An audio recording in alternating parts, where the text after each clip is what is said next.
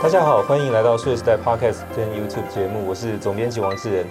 呃，去年二零二三年对新创公司来讲，全世界包含台湾，其实都是比较辛苦的一年哦。整个资金的这个部分，不管是筹措资金，或者是相关的一些新的基金要募集成立，都面临一个寒冬比较困难的一个境界。那到了二零二四年，其实预期慢慢的解冻，景气也在呃陆续的恢复当中。那像这样的一个资金环节变得比较。相对来讲友善之后，对于整个我们在看到的这些新创公司，特别是可能整个新经济相关的活动，会带来一些什么样的一些影响？那非常高兴，我们在这一集的节目里，我们请到的是对资本市场非常熟悉、有多年经验的宽量国际创办人及执行长李宏基 Alex 到我们节目来。Alex 你好，你好。对，那我要好好介绍一下 Alex，因为他在这个呃。金融行业，特别是在证券跟投资银行的业务，有超过三十年的经验。那之前包含在瑞士信贷、在德意志银行、在包含台湾本地的呃元大证券，都有担任总经理多年业务的这个经验哦。那所以 Alex 其实对金融这一块，特别是我们比较熟悉的所谓的传统金融 Old Money 这一块是非常熟。但是 Alex 其实最近这几年，其实呃花了蛮多的时间到所谓的 New Money，就是新钱、新经济的这一块，跟新创公司。呃，包含发展募资都有很多的一些业务的往来哦，所以这块是要借重 Alex 的经验来帮我们看整个在二零二四年这一块有什么可以期待。那当首先要先先跟 Alex 聊，就是说你们在呃一月的这个下旬，其实你们办了一场活动，那其实跟半导体产业有关的哦。对，那这个活动其实你们也呃就是公布了你们对这个产业的研究，包含跟古月涵，这过去很有名的台湾先生。做了这方面的一些呃，就是结果也也跟大家有有做了介绍。那我印象很深刻是说，Alex 其实有一个这个建议是说，因为半导体股其实不只是外国人很积极的在买，你会说，即便外星人到台湾来，其实也应该去买这个半导体股。对，可不可以跟我们谈一下，就是说这个研究的呃起始的想法跟一些最后完成之后重要的发现？对。Sure，我只能谢谢你邀请我来参加这个你的 podcast，我过去常常在听啊。那就像你刚刚讲的，那我们过去是从 old money 走向 new money 的的过程。那包括其实 precisely 讲，我们讲的题目是台湾半导体的 supply chain，嗯哼，right？那其实大部分是围绕这个 TSMC 啊。嗯、For sure，以这个 topic 来讲呢，TSMC 一家公司是全世界大概是前十大的公司。它是全世界半导体制造业的最大的龙头。嗯嗯嗯、那对于一个国际投资人而言，或对任何的投资人而言，大概任何要投资半导体或高科技硬体的，它的 portfolio 大概不能没有台积电。是，光是从指数来讲，它就占了台湾指数将近三成啊，它就是指数。那但是我们也知道，由于各种不同科技的演进，还有这个这个中国、美国这个 geopolitical。的的对抗的一个题目里面，使得台积电也加深了台积电它策略地位之外，也不得不不让台积电开始重视培养以台湾厂商为主的所谓上游的 supply chain 的的题目。那我当然不能称之为是半导体的研这个研究的专家，但是大家都知道是说，当台积电往更高的，比如说三纳米以下的制程走的时候，它很多相关的 supply chain 事实上在过过去来讲是国外的。可能没有办法完全的跟上。那我们过根据过去的研究，台积电也花了将近十年的时间，从并没有要特别 committed 再去这个发展台湾的 supply chain，如同三星一样，开始去这个做这个 supply chain 的题目。那我们也在过去这个，特别是这两年的时间，看到有大量的，当然就如同我们在 press conference 讲的，我们起码观察到四十九家的公司。是在未来十年有可能市值成长十倍的公司。就是我们认为这这这四十九家公司目前占台积电的资本支出或者是整个 Capex 大概就已经有占将近是十个 percent 左右。那未来不仅会在这个题目上更大的、更多的成长。那我们反用市值来讲，他们现在整个这群公司的市值差不多是两千五百多亿美金的市值。那我们认为，在十年后，随着他们台积电大量的采用国内一些 supply chain 的服务，因为这基本上在台积电官网上面都有个公开的资讯，它的坐标它写的非常清楚。那我们试算一下，这一群公司的市值应该有机会涨到十倍，到接近两千呃五六百亿美金啊。嗯、那这也是为什么说我我扩了一个讲法啊。当然，如果说不仅是外国人要来买，连外星人知道有这样的成长的时候，那这些公司他当然要买。我想这是我们主要的一个一个论证。对对，因为半导体产业现在在台湾还是一个最有国际能见度跟最具国际竞争力的一个产业哦。那不止台积电一家公司，就包含可能围绕着它，就像 Alex 这样，所以。它的整个供应链，包括像材料啦、设备啦这些供应商，对，很多也是从小开始慢慢长大。是。那接下来随着就是说，台积电以及这块产业也还在长大当中，其实这些小公司都可以跟着被带动。是的。这个大概是你们那个研究报告的一个基础一个一个论点。没错。但比较重要说，你就 identify 那个四十九个那个名字，其实是蛮蛮有震撼力的。就是说，原来台湾有这么多的这个，现在可能还是小数，但将来有可能长成所谓的群山。跟着可以帮忙去护国的这个，没错，没错，没错。如果能够再多加一句，蛮有意思的是，我们是这个礼拜一早上做完这个 press conference，当然之前我们大概做了一两个月的准备时间去论证，就是说它这个整个市值，还有对于从台积电未来的这个 OPEX 的可能分到这些公司来，实际上我们接到很多很多的的 feedback 跟电话啊。第一种 feedback 是是有好几个公司打电话给我们，他说，为什么我们没有在那四十九家里面？嗯嗯、那我必须先用这个机会跟这些这个所有的这些台湾不管是上市未上市公司的老板道歉，是我们能力不足。那也可见的说，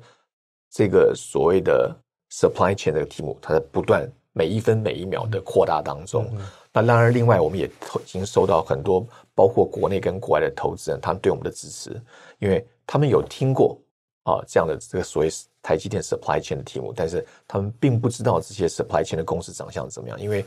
过去这四十九家公司来讲，当然用一个比较宽广的角度，大部分的公司都是属于国际上认定的小型股，嗯、他们大部分都是以市值来讲，大概都是十亿美金以下的公司。嗯、那对于很多的国际投资人而言，十亿美金以下的公司，它是没有研究报告的。没有一个外资券商会 cover 他们研究报告，甚至于很多的公司，他们不见得有办法有这个能力去研究十亿美金的公司。那这是为什么说，呃，我们常常讲的一句话：一个人可以走得快，那一群人可以走得更远。那我们希望集合这四十九家，或对不起，可能要有更多家的一个力量，随着我们的不断的宣传啊，然后我的讲法是，让这群人不管用国语、用台语。用外星语，或者当然最好是用英文一起 speak up，让外国的媒体跟外国的资本市场跟投资人呢一起看到。那我们也在三月六号到七号的时候办一个，应该是台湾有史以来最大的一个台湾半导体 supply chain 的一个 online 的 conference，专门针对国际投资人。那到时候也希望智仁兄可以来帮我们指教一下。那那没问题，一定。那想请教 Alex 是说，呃，你过去在这个不管是本地的这个。证券公司或者在外商的证券公司有多年的这个经验哦，是。那你成立宽量国际，现在这个主营的业务会是什么？因为刚刚才那个研究报告也是宽量国际这边来负责进行的嘛。对。所以我比较好奇是说，那你多年的这个外商跟本地经验，再到自己来创业，那目前这一块的公司主要的想要针对或开发的这个会是什么？对，我大概讲一下，呃，宽量国际成立大概第十二年了啊，那。我们的题目很简单，我们的题目是专门针对台湾的公司提供所有资本市场相关的服务，当然有人称之为叫投行的服务。那我们先定先定一下，台湾已经有非常多大大小小的国际跟国内投行了。嗯，那为什么它还需要像宽量国际这样的服务？那大部分的券商或是投行，它所做的题目都是根据法规所建立的题目，比如说你有经纪业务，嗯啊，你有这个承销业务。啊，你有自营业务等等的，基本上都是跟跟跟全世界也都一样，它都根据当地的法规。那比如说你上市了，你可能要做做 IPO，承销完了，那你上市完之后呢？上市完之后，难道这些公司跟资本市场就没有关系了吗？那我们的认定是，特别是台湾的公司，它可能有需要更多跟资本市场广大的接触，比如说它需要，因为台湾的外资在基本上在台湾。是一个非常非常重要的投资的力量，它在台湾整体的市值当中占了四成左左右。嗯哼，那不是每个公司都像台积电一样，他知道怎么跟国际投资人接轨跟接触、嗯、啊。那更不要说台湾一千八百多家上市上柜公司里面，大部分的公司大概都是二十亿美金以下。我说我我我我讲大多数大概是九十五 percent 的公司，嗯、而这九十五 percent 公司里面，我们看到非常巨大的外国投资人的需求，那他们大概都比较羞涩，或是不知道怎么去跟这个投资人沟通，所以我们所提供的最基本的服务，就是帮这一群所谓的二十亿美金以下的公司，which is 差不多九十五 percent。台湾整个资本市场内容跟国际投资人接触，那以这个为基调，从这边再产生出来其他我们有有相关的服务，比如说我们所举办的各各项的这种这个会议上的服务，不管是实体的，或者是像我们要推出来三月六号、七号所谓 online 虚拟的这个跟投资人碰面的服务，它都是一个最基本最基本的题目，因为我们总是要能够让投资人跟这个上市公司。能够有一个机会能够碰到面。以去年为例，我们大概就类似的活动，我们大概已经办了两千，如果没有记错，两千五百场人次的会议。嗯嗯、我想就这个比例来讲，我觉得应该是我们公司觉得应该是台湾办这种类似的活动，为了小型公司最多最多的公司，甚至于放到亚洲，我相信可能都不为过。所以基本上是以小型的上市贵公司为主。因为大型的公司，比如像台积电，应该就是会有非常多的机构想要服务它，就包含想要贷款给他，应该排队都排很长，要抽号码牌的。对。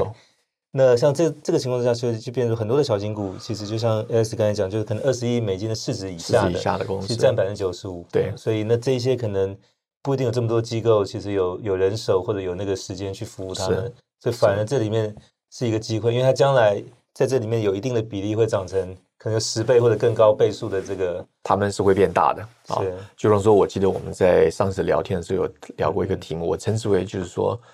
台湾任何一个上市公司，它在它的资本市场上的 journey，嗯，大概是这样的。根据我们过去这，根据过去二十年来的统计，台湾平均大概刚上市的公司，它平均的市值大概是一亿到两亿美金左右，但是它平均会花九年的时间，让这些上市上柜的公司。长成一个五亿美金的公司，五亿美为什么是五亿美金？五亿美金是所有台湾上市公司过去这十几年来的一个中位数。那当你变成一个五亿美金的公司的时候呢，它通常会花比较短的时间，通常是四到五年的时间，变成是一个所谓独角兽级，就是十亿美金的公司。但是我要强调的是，只有将近二十 percent 在台湾新上市这些一到两亿美金的公司。大概可以在九年的时间涨到五亿美金。嗯、那我们的任务非常简单，我们的任务是如何透过外国资本或外国投资人，让这他的这个 journey 可以加速。嗯嗯。那我们也过去，呃，托我们的帮忙，我们也的确看到很多的比较新创或小型的公司，有了这个适当的方法，有了外国投资人的支持，他可以在比较短的时间内达到他们十亿美金的坐标。嗯哼，是。那这一块其实主要还是针对，就是说已经是挂牌上市的公司。那不管是可能刚挂牌，也许是在一亿美金的市值，再到后面五年时间或者九年到可能五亿呃到十亿，就是基本上真的还是上市公司。对。那上市之前呢，就是说也是我们一般所谓的新创。对。那这个在过去大概五六年前，甚至十年前，其实，在台湾是比较大家。对，没有特别关注，因为都觉得可能是用创投的方式去应对。对，没错。但是上次 Alex 我们在聊，就是发现其实你从一个资本市场非常有经验的这个呃，就是来看，其实你觉得台湾现在这这一块所谓的新创市场的这个呃资金的需求，也变成是一个有趣的市场，也吸引你的关注。对，能不能谈一下，就是说这个吸引力在哪里，以及你的这个所谓的呃转变的这个启动的因素是什么？对。我我我想上次我们大概聊过，那、嗯呃、过去我是 part of all money，right？、嗯、呃，我既没有从事创投，也没有从事这些比较新创相关的活动，哈、哦。我大概是二零一七一六年左右，呃，没有，我们到时候再可以聊一下，因为 Gogolook 的关系，嗯、因缘际会的参与了他这个公司。可不可以说一下这个故事？就 Gogolook 这个。好，我我我，如果我可以说一下是这样子，嗯、那当初也是因为呃，我们刚好完成一个。呃，还蛮成功的，帮一个一个公司重新上市的一个过程，它是大概是一个八亿美金的公司、嗯、啊。那这时候呃，有一群非常优秀的几个年轻人介绍了这个 Gogolook 的这两个 founder，就是我们都很熟的 Jackie 和 Jeff 来来找我。那我当初因为我不是很懂啊，那我花了很大的力气了解他们的生意的模式。虽然很有意思，但我也跟这两位 founder 讲，我说你们他们当初希望我能够帮他们筹资，在未上市的时候，他们要差不多一千万美金，老实说，这个这个金额以当初自认为高大上的的公司来讲的太小了，觉得好像很小。嗯、我们并没有当下帮忙他，那反而是我们在那个时间去帮忙了一个在上海的 software 公司，或者那个公司也在 Nasdaq 上市。而那个公司做的内容有一部分的确是跟 Gogolook 很像。做完之后，我们才发现，哇，这公司这两个这几个 founder 这群年轻人好厉害。怎么用了这么少的钱，长出这么大的美？这是 Gogolook，Gogolook，Gogolook。那回来之后，再加上我的几个年轻同事也跟我讲说，我们应该帮忙台湾的年轻人。我说好，我也的的确确就打了几通电话，那一千多万美金就来帮忙这个公司。那但是帮完没多久，后来就发现很奇怪的，这个他当时的最大最大股东是韩国最大的软体公司，叫 Naver，Naver，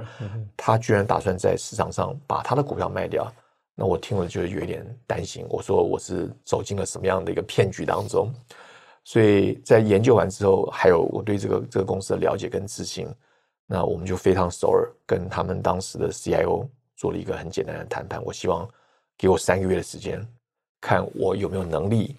把这个 Gogolook 买回来谈，也就是大家后来所听到的这个 Gogolook management buyout 的故事。那也经过后来差不多好几个月的努力，我们的的确确。跟几个台湾比较大的本地的投资人，当然也包括这个国泰集团、国泰国泰金控下面的一个 PE 方，我们一起包括 Founder，后来我们个人也去投入了，把这个公司一起买回来。我想这个事也促使我开始从大概从二零一七年以后，一直开始对这个题目开始变得越来越有兴趣。嗯哼。我我帮我们的听众跟观众朋友大概提供一些背景，因为 Gogolook 其实一开始新创当然很小，对，他第一次被发现是在 Google 当时的 CEO 叫 Eric Schmidt，对，在有一次演讲里面提到说，哎，全世界有很多蛮有趣的这些新创公司，里面包含这个 Gogolook，这是台湾的，对，所以那个时候其实是第一次被注意到。那后来其实因为他们业务也做得不，他其实提供的是帮这个一般的手机的用户去说，哎，你可能接到不明电话，这有可能是诈骗的，哈，最最早是提供这样的服务。那也被韩国就刚才 Alex 介绍的 Never 很大的公司所看上，来投资，呃，不能说收购，应该算是占了蛮大一个股份。那所以这个是大概他们跟韩国这个 Never 结缘的一个过程哦。那当然后来其实大概有一点双方可能对未来发展的看法等等其实不太一致，所以就只好协议分手。那就是 Alex 可能帮忙去筹资那个一千万美金之后，其实 Naver 要把他的股份卖出来，所以你会觉得说哇，那糟糕，你是不是？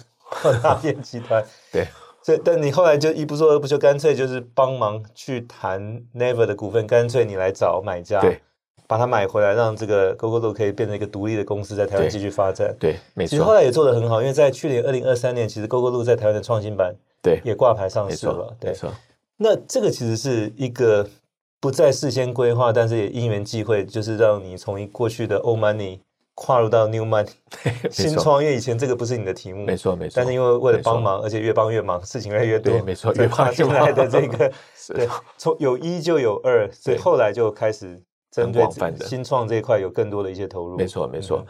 呃，事实上，我们后来也帮忙了另外一家也算新创，虽然说他的创办人年纪不是那么年轻啊，是帮这个 AWS。在亚洲做 MSP 地端推广的一个很重要的公司，也后来也上市，叫依云谷 （Ekall Valley） 啊。那它也吸引了当初很重要的两个国际投资人，还在没有上市前就因为呃我们的帮忙的关系一起投资了，包括就是这个 GIC 跟 Capital 啊。那也从那个这两个案子，也让我们开启了对这整个台湾所谓 New Economy 这个事情的看法跟经验。那别忘了，我们本来我我们的几个同事们，包括古月涵先生，他本来就是非常 focus 所谓的这个 healthcare 这一块，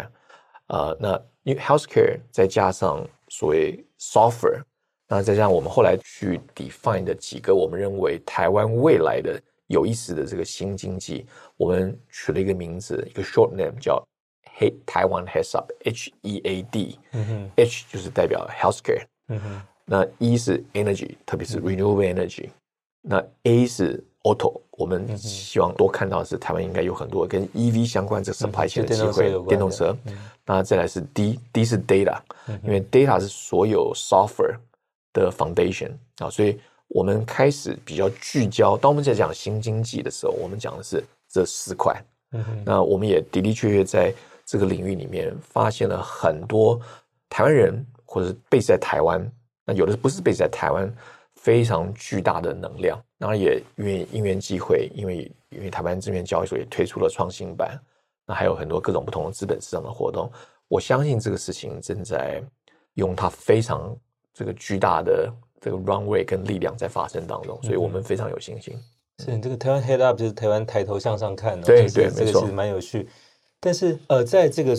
过去擅长，其实在这个上市之后，一般就我们称为所谓的二级市场。对对。那到了这个未上市新创这块，就是说一级市场。对。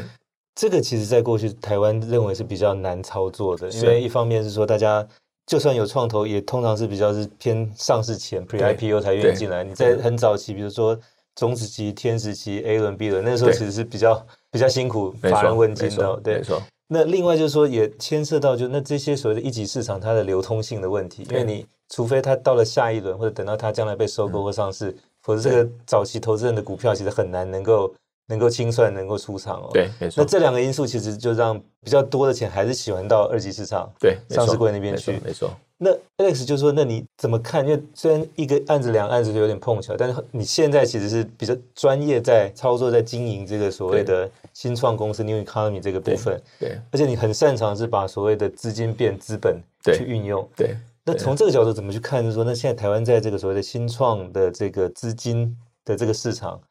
它有什么样的一些呃结构性的变化吗？或者说它有什么样的一些吸引力？对投资者来讲，嗯，对。我大概讲一下，就是说过去呢，我们都是在在上市之后，也就是老经济那一块。嗯、那别忘了，其实早在其实包括台湾，也包括更多海外，其实，在上市之后的资本市场跟上市前的比较 private capital market 这两个市场都非常巨大。嗯、那同时间也产生了中间我们称之为 hybrid 的一个 market。嗯比如说，在国外有有一些非常有名的所谓的基金公司，它不仅是在这个刺激市场操作，它也把他的钱往前投。比如说非常有名的，像比如说 Fidelity 啊，比如说像我我们刚刚提到的 GIC 或者是 Capital，还有几个比较有名做做新创的二级市场操作公司，比如说 Tigers 或 Coatue，还有包括像欧洲的 Baillie Gifford。如果大家仔细去看他们过去这二十年来的经验。他们其实把他们在次级市场的经验往初级市场带，他们已经造成另外一个非常新兴的力量。那在台湾，我想这个情况是，不管是我在券商服务的时候，或是我成立了自己的公司，我已经花很多时间在看看这一块了。那我觉得我们是讲一个很简单的东西，这两块本来就是应该连接在一起的，它不应该是因为创投的 definition。啊，其实我从来分不清楚什么叫做 A 轮，这个 Pre A 轮，我其实没有太多的研究。但是我知道的事情是说，大部分的台湾的新创公司极少是 trade sale，就是卖掉。它大部分呢，可能有超过九成的公司，它的 target 是以上市为主。那上市的过程当中，你会经过法规检查的题目是券商在参与的。那对我来讲，它其实你把这个法规的题目把它拿掉的话，它其实它的投资人的面向其实并没有差异这么大。也就是说。投资人他既可以在上市前买，也可以在上市后买啊，所以它这个整个就资本的 journey 啊，它是相通的，这是一个。第二个，从 VC 的角度而言，当然，我想大家听了很多有对于台湾 VC 的一个讲法，我的想法是这样子：台湾的资本，台湾是一个充满现金的社会啊，但是如何把台湾的充分的现金或所谓的流动性变成资本，在还没上市前就给予他们适当的资助，我想。我是非常有信心，那我们也愿意在这边帮一些忙。原因很简单，就是说台湾大部分的公司在 A 轮拿到钱，新创公司在 A 轮拿拿完钱之后，可能就不容易上市了，就可能就拿不到什么钱了。那大部分的公司所面临的题目是说，或他的投资人或他们的 VC 就建议他说啊，你赶快去上市好了，是吧？那可是如果说大家看一下过去我们这几年所看到的新创公司，当然除了有创新板的帮忙之外，我把创新板当作是一个。可能 B 轮或 C 轮的开始，而不是把它当功成名就一个上市的一个过程。那我们在中间想的是说，有没有可能创造另外一个市场？这个市场是说，可以让这些新创公司在 A 轮甚至在 B 轮之后，我们让它多熟成一点，让它变成一个更体质更健康的公司再去上市。那就务实来讲，这个题目是绝对有可能的，绝对需要的。那我们需要的是有有什么样的机制，让这样的多余的 liquidity 变成资本在投入。嗯、那这个是我们是不断的日益匪竭在想办法的过程当中。那从早期投资人的角度而言，他也不必然要等到上市之后再把股票卖掉。嗯、那我觉得我们如何在，我称之为我们是一个 liquidity provider，嗯、不管在上市后或上市前，特别在上市前，如何让这个早期的资本可以让它更容易 recycle。嗯、那我想它就变成一个比较多层次的概念了。让早期的投资人进来的时候，比如说他是 Angel Round Pre-A 轮，他可以在 B 轮之后他就出场。在现在为止，这个题目并不存在的。但是我们已经看到有这个需求，不管是资金方的需求，或者是上市公，或是未上市，就是所谓这些新创公司的需求，我们相信都也都存在。而现在逐渐在形成的所谓的比较 late stage for for growth capital 的钱，或者是包括上市公司 CVC 里面。我也看到它蠢蠢欲动啊！如果说我们能够把这个事情做好，对我而言，它既是一个必须的一个 ecosystem，不断的提供流动性的 system。第二个，我我也认为它会是一个好生意。那但是在做这个题目，我相信它不简单，它不是一个完全跟法规相关的题目，所以它需要很多的研究，跟很多国际投资人、各种不同投资人的对接。那我认为这就是我们过去在比较成熟的资本市场里面类似的经验，我们大概都有。嗯，那我们也看到很多的，得到很多的支持跟回响。嗯，那我也希望借借由我们这个公司的力量，能够让这样的一个 ecosystem 更早日的壮大。我们的壮大，资本的壮大，其实也就是帮这些新创公司体质的壮大。嗯哼，这两件事情是息息相关、分不开的。对，因为 Alex，你对资本跟金融这块非常熟哦。对，那也想借助你的观点，就是说，那对新创的这个所谓的募资的这个市场，就是呃。第一个，它肯定要有源头，比如资金要有更多的来源能够进来，这这这是一个。那这个是变成更多的新创公司能够拿到钱哦，以及它中间其实会经历过不同的阶段，比如说从种子、天使轮、Pre-A 轮、A 轮、B 轮等等。对。那每一轮其实当然一方面会有新的资金进来，以外就是说它可能有一些原本早期的，它也能够借由这个退场，这个所谓我们谈到提供流动性的这件事情哦。对。对因为一般以创投来讲的话，就是说一般创投基金可能是所谓七加二或九加二。对，他通常是要等到这个，比如说这个基金要到清算期的时候，他开始去看他所有的这个 portfolio 的公司，可能要想办法，比如说，哎，这家公司现在可能还没有要到收购或者上市期间，可是我基金要清算，这时候怎么办？就必须得有人来来买这个东西，才可以让我基金可以清算嘛。所以这个就变成，其实也往往是这些所谓的 VC 手上虽然有钱，可是他在投资的时候，他也要考虑很多。就即便看到很好的项目，但比如说我现在这个基金已经要清算了，我基本上不会去投，除非我募集到下一个新的基金等等这些哦。所以两个问题要请教 Alex，第一个是说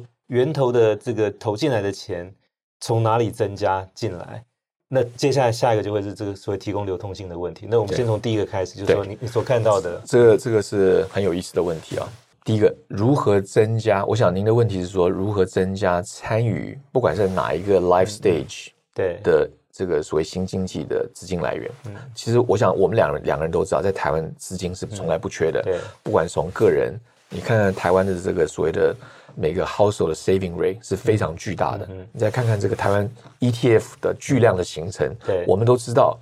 呃，这个钱的来源不是问题啊。那甚至包括说，我们看看前这个一百大台湾的上市公司，它平均手上的现金的储存量，你都知道，它都不是问题啊。那我觉得题目上是这样子。那如何把这些转化成一个资本，然后变成这个投入这个所谓 new economy 来源？我看到几个面向。第一个是法规，事实上已经在修改当中。我所谓法规修改，是指当出海口。它不断在增加过程，比如说我们看到什么出海口，创新板它其实就是提供出海口的第一件事情。哎、嗯，那任何的投资人他会去测算，他到创新板要多久？以前的话，你要等到功成名就，要有充分的 cash flow 的时候，他才有办法申请上市上柜。哎、嗯，那如果说今天他还没有所谓的这个产生盈余的过程当中，他也可以上市上柜，有流动性的产生，那我想它会增加。前期投资人的诱因，他知道他看到后面是有一个不同的方向可以去做上市的，这是第一个。第二个，我们也看到，就是说很多类似像公司 CVC 的产生，就是公司内部的 VC 的产生。那这些 VC 产生，它一方面是为投资，但是一方面是更是寻找每个公司下一个阶段成长的动能跟力量。那这些它也会自然提供了一个新的新的资源的过程。那再来就是说，我们就看到很多的政府的的单位，不管是国发基金，或者是特别是我们在这个数发部这边，它已经采取类似像当初这个工业局在帮忙。所谓的创造很多 healthcare 的公司的过程，那就我所知，这个数发部这边有越来越积极，在它大概跟工业局的分工，大概数发部这边可能负责的是比较偏向软体的，嗯，那工业局里面是偏向比较硬体或是 healthcare 的部分。那如何让它采取一个比较快速的一个像是这个高科技事业发展的一个这样的一个通道？那因为有了这个认证之后，它也会解除券商。做承销这类公司的一个压力，因为不然，要不然就是创新板，要不然就是有个拿到工业局或者其他政府相关单位的支持的时候，它比较容易用发展这个我们过去二十年来帮忙协助发展生技产业的一个寻求资本上的过程。大家试看今天我们生技发展的这个这么蓬勃的那个情况，那再去设想，当这样的一个制度来放贷比以。偏向软体为主的这个新经济的时候，它会什么样态？嗯、那所以对这个题目来讲，我觉得我不担心。也就是说，从源头它的出海口来讲，我们已经看到很多的机制，它在不断发生当中。嗯、那当然，我希望包括像我们这样的公司，还有很多其他可能相关的资本市场参与者，我们可以多关心、多提供论述、多提供像这类新创的公司。让它能够早一点的面向比较后期的资本的投资者，嗯、那这个也是我们一起一直在在做的事情，所以我还是蛮有信心的。对，因为过去其实台湾的新创比较难拿到 B 轮资金，因为都被认为说台湾市场规模不大，除非你能够出海去发展，比如像是日本啦，或者说东南亚市场等等哦。但现在就变成说，有了创新板之后，因为把这个上市的门槛其实降低了，对，所以你基本上就不一定是要有出海的这个这个营业的这个营收。也可以上市，那接下来就包含像这个创新板也要开放这个所谓融资融券信用交易，好，就是说，那这个就变成说你，你你让上市这件事情在台湾变得容易，所以更多的新创就有机会可以让他早期投资者可以在这里可以出场哦。那这个就变成更源头，大家就愿意把钱投进来，对，没错。那源头的钱其实刚才 Alex 提到是说，第一个是说可能一般企业的这个 CVC 就所谓它的呃企业的创投部门。因为它有大量的保留盈余，一一个要么就是拿去发股息，对，要么就是拿去投资创新的部分哦。那创新要么就是公司自己创新，或者投资外面的新创公司哦。对，但台湾的一般其实蛮蛮喜欢领股息，但其实通常我们去看美国，它其实比亚马逊基本上是不发股息的，对，它全部都拿去投资，甚至甚至还去跟银行借钱哦，它可以拿到比较低的利息，不断去投资它。那这个当然就是回过头就是说，对台湾企业来讲，要么我就是发股息，要么就是说我去投资新创。但是 CVC 现在看起来。可能去投资新创，我们其实看到像类似像呃，不像伟创这样的公司，其实这对就做，我想后面会有更多。对，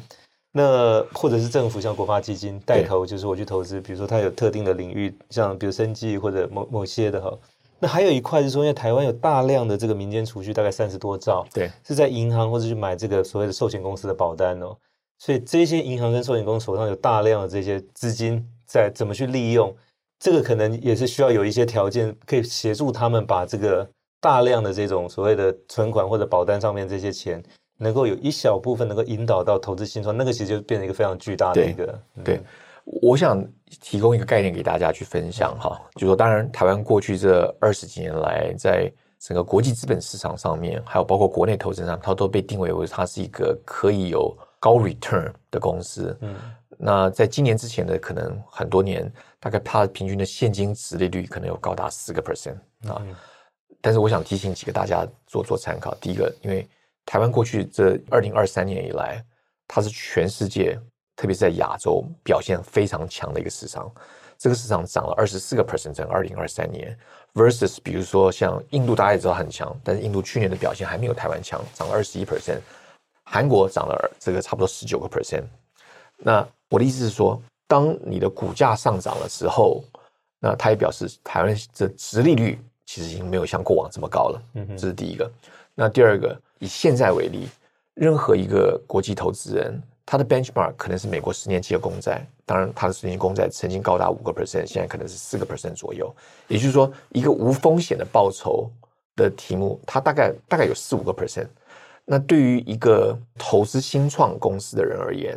因为你的 benchmark 可能就是四四个 percent，我们现在讲四个 percent 好了。嗯嗯嗯。投资新创而言，它的预期的报酬一定是这个没有风险报酬的再加码。嗯哼，也就是说，一个投一个新创公司的人，他要拿风险的情况之下，我认为他适度的报酬的预期应该是在二十五 percent 至少。嗯哼，那我们反过来讲，我觉得它不是一个，它不是一个资金的题目。反过来讲是，它是一个对于风险报酬预期的题目。嗯那是不是有台湾有充分的公司？特别是我，我想建议给所有的这些新创业的年轻的业者，你创的公司，你有没有办法帮你的投资人创造一个超过二十五 percent 预期回报的公年化报酬？年化报酬。嗯、那年化报酬它所延伸的题目是：那你所选的市场，你选的标的，你选的题目到底对不对？我们常常是用现在大家通常的 complaint 说，因为我找不到钱，所以我要怎么样怎么样。那我反过来想，当资本到位，资本跟题目是互相依存的。我我不想说它哪一方面有有麻烦有 loss，而当你这个资本灌输到对的所谓的好的高度成长题目的时候，我认为这个题目它会 fundamental 的改良。嗯哼。当有资本来了，资本的要求是说，我希望有二十五 percent 回报。那身为一个创业者，应该想想看，那我想的题目对不对？当然。我们常常 debate 说，台湾是一个小市场，你大概创造不出来一个很伟大的，从在类似像戏谷这样的公司。我不是用这样子去来定义资本的题目，就是让你去寻找伟大的题目的过程。嗯在过去，我的的确确看到很多的新创业者，他不太敢去 take challenging，甚至于是当有钱给他，他也不敢不太敢拿。嗯哼那反过来讲，当如果今天一个对于二十五 percent 的预期回报，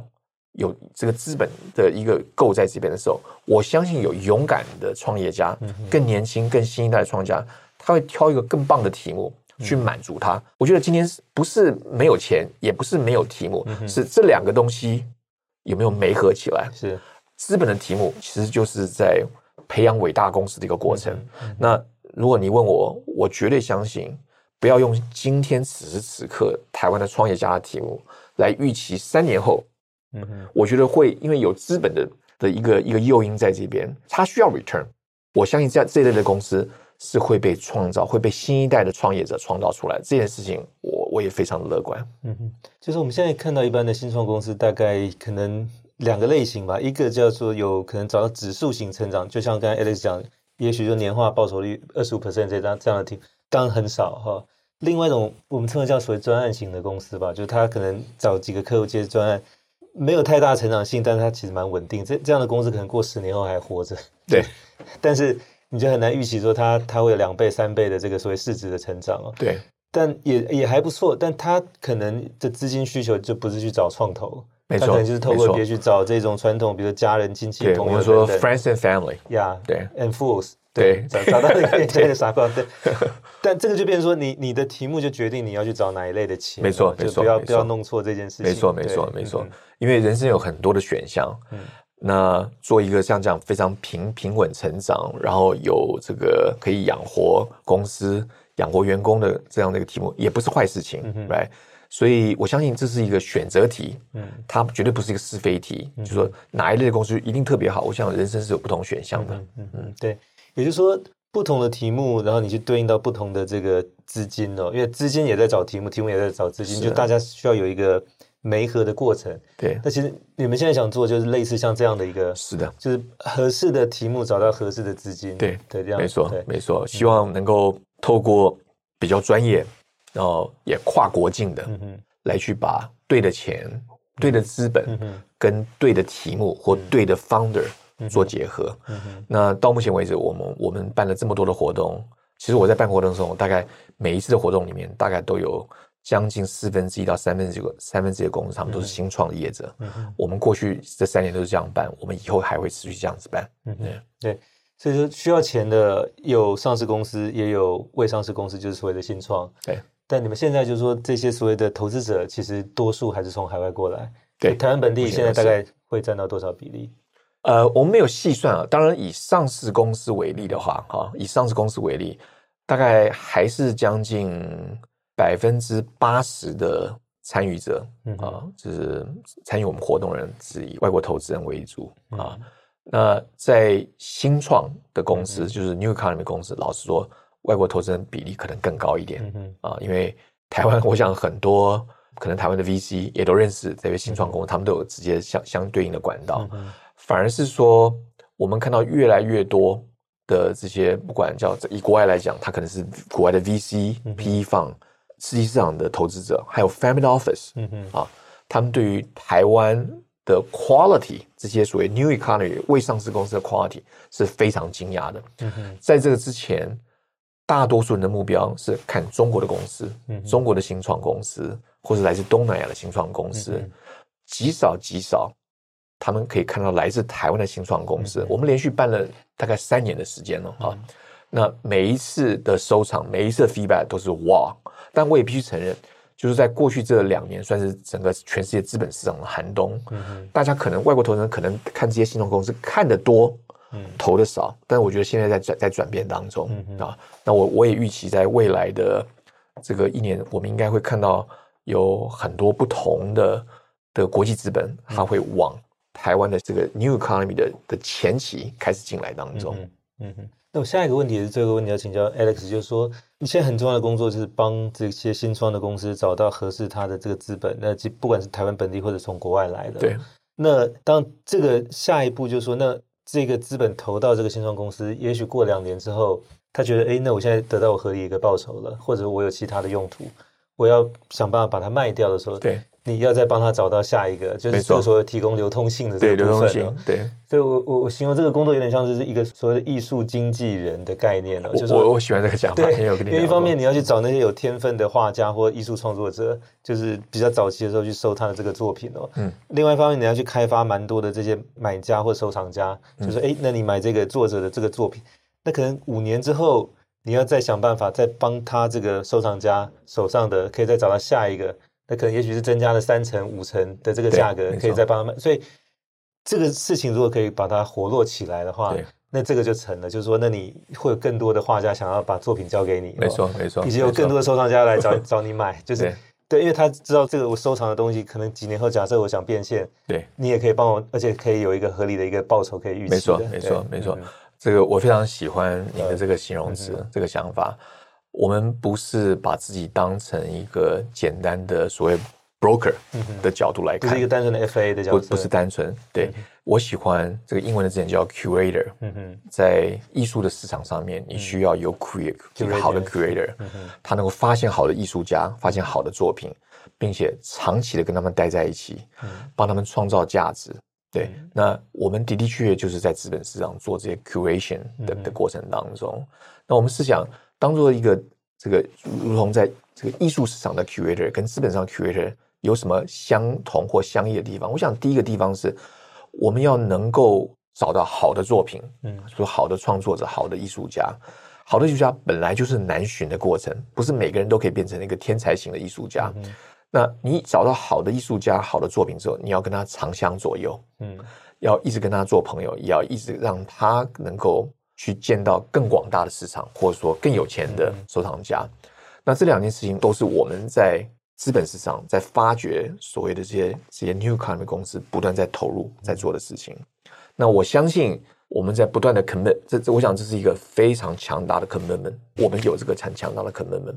有这个 commitment 之后，它的交易。它所产生的经济，我们讲的不管是 fee 也好，或者市值的增加也好，我们都可以参与它的一部分啊。那我相信参与的投资人，如果他经过，我想任何一个喜欢收藏艺术的朋友都知道，他们也希望跟着好的 curator，嗯嗯，是吧？而市场上好的 curator，他的位置就如同好的艺术作品是一样珍惜的。我们很自诩，希望能够帮台湾新经济的这个 curator。那也能够吸引越来越棒，不管是国内或是国际的投资人，让我们的这个新经济的公司能够随着资本市场它的往下发展，公司的发展可以让它变得更巨大，然后让全世界人都能够 appreciate 它的成长。嗯哼。所以以后可能会有个名词叫所谓资本策展人的概念，一个 financial curator 的角色。谢谢。对对，所以这个倒是伴随着整个我们所谓的 new economy 或 new money 在台湾的发展，这些新创公司的资金需求所产生的一个新的一个对应的一个机会。这个 financial curator 这样的一个角色，是，因为这也会别忘了，它也会带动其他传统的资本市场，不管是从事承销的、经纪的或自营商的这种业务。那我们愿意当做一个先行的人，嗯、当做 curator。那刚开始我会觉得是一个寂寞的过程，可是我觉得他现在得所得到的回响是越来越广广泛，越来越有影响力。嗯嗯。嗯，所以你们要需要也跟更多的新创要能够想办法能够认识或者了解他们的这个呃情况和资金的需求，同时就是针对这些有投资的的需要的这些投资者，不管是各类型的对。CVC 家族办公室或者其他海外的投资者、本地投资者等等。就是它需要成一个大的铺，所以才有办法就是在这里面去找到各自大家互相需要的这个没错机会。没错，如果我能够借由你的平台呼吁一下，其实我们最喜欢做的一件事情是，我们希望跟很多台湾的 VC 们交朋友，哎、嗯，因为我们透过 VC 可以认识你们各种不同的 portfolio，嗯，right，那你们的 portfolio 公司它需要被创造价值，嗯、你们的 portfolio 公司。有可能也有流动性，或者你本身也有流动性，或者公司有流动需求。那我们透过这个台湾的越来越强壮的 VC，可以认识很多后面的这个所谓的的 founder。那当然，我们也常常无时无刻的去跟很多不同的 founder 来联系。那我们可能学习的过程还不够快速，但是我们会尽量努力多认识一些。那当然，同样的，我们更重要的事情会把一群比我们更厉害的国际资本家，嗯哼，跟投资人带他进来台湾，看到这么多越来越蓬勃的台湾的新创公司。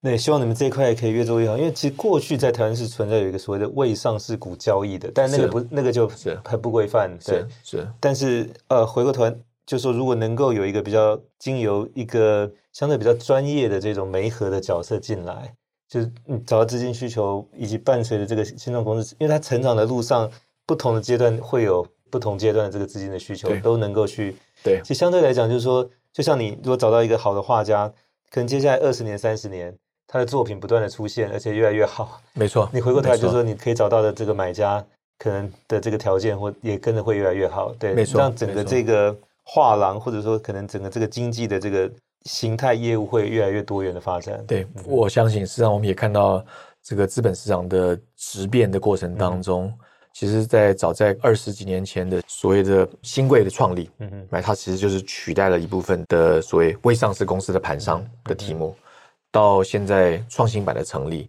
那其实，当你有越来越多各种不同的新的 alternative 或资本市场的选项的时候，你势必会带领前面。比较偏向 private equity market，嗯、或者我称之为 alternative capital market 的形成，嗯、在国外这早就是一个行之多年，大概基本上每一个大的国际投行都有一个部门在做叫 private 或者是 alternative capital market 的事情、嗯、啊，在台湾可能这个比较没还没有受到这个国际投资人注意，所以事实上我们在做这个事情的时候，我们对于国际投资人的吸引力可能比在台湾还要更强大。嗯哼。嗯所以你们相当于是他们这些大的投行在台湾的 private 的这一块的一个类似像合作伙伴，或者说当地的一个 affiliate 的这个。我们都是合作伙伴啊，就是说我们把这个这个题目做好了，我相信，因为我们不做承销，我们也不做经纪业务，我们也不做所谓的交易型的业务，那这些公司都是可以让不管是国内或是国外的投行持续做他们应该要做围绕着法规相关的的题目的事情。是。我们今天非常谢谢宽量国际的创办人及执行长李宏基 Alex 到我们 Pocket YouTube 节目来跟我们分享。那分两个部分，首先是他看到现在台湾的这些所谓的上市公司的小型类股，指的是市值在二十亿美金以下的。对。那这里面其实有非常多的一些成长的机会是可以期待的。那目前大概也在你们业务应该是在百分之七十对左右。那另外百分之三十是伴随这个而来，但是还没有上市的这些新创公司。的这个资金需求，所以它在新创的发展的不同阶段里面所产生的。那我想，这个对更多的在创业的朋友，或者说关注新创的朋友来讲，其实是一个非常有趣的一个发现。因为越来越多的这个不同的这些资源、资本的投入，其实会让台湾的新创更加的蓬勃发展。好，谢谢 Alex，谢谢，谢谢志，谢谢，也谢谢各位听众跟观众朋友的收看收听，希望大家喜欢这集的内容，欢迎给我们点赞、转发，也请持续关注和留言，我们下期再会。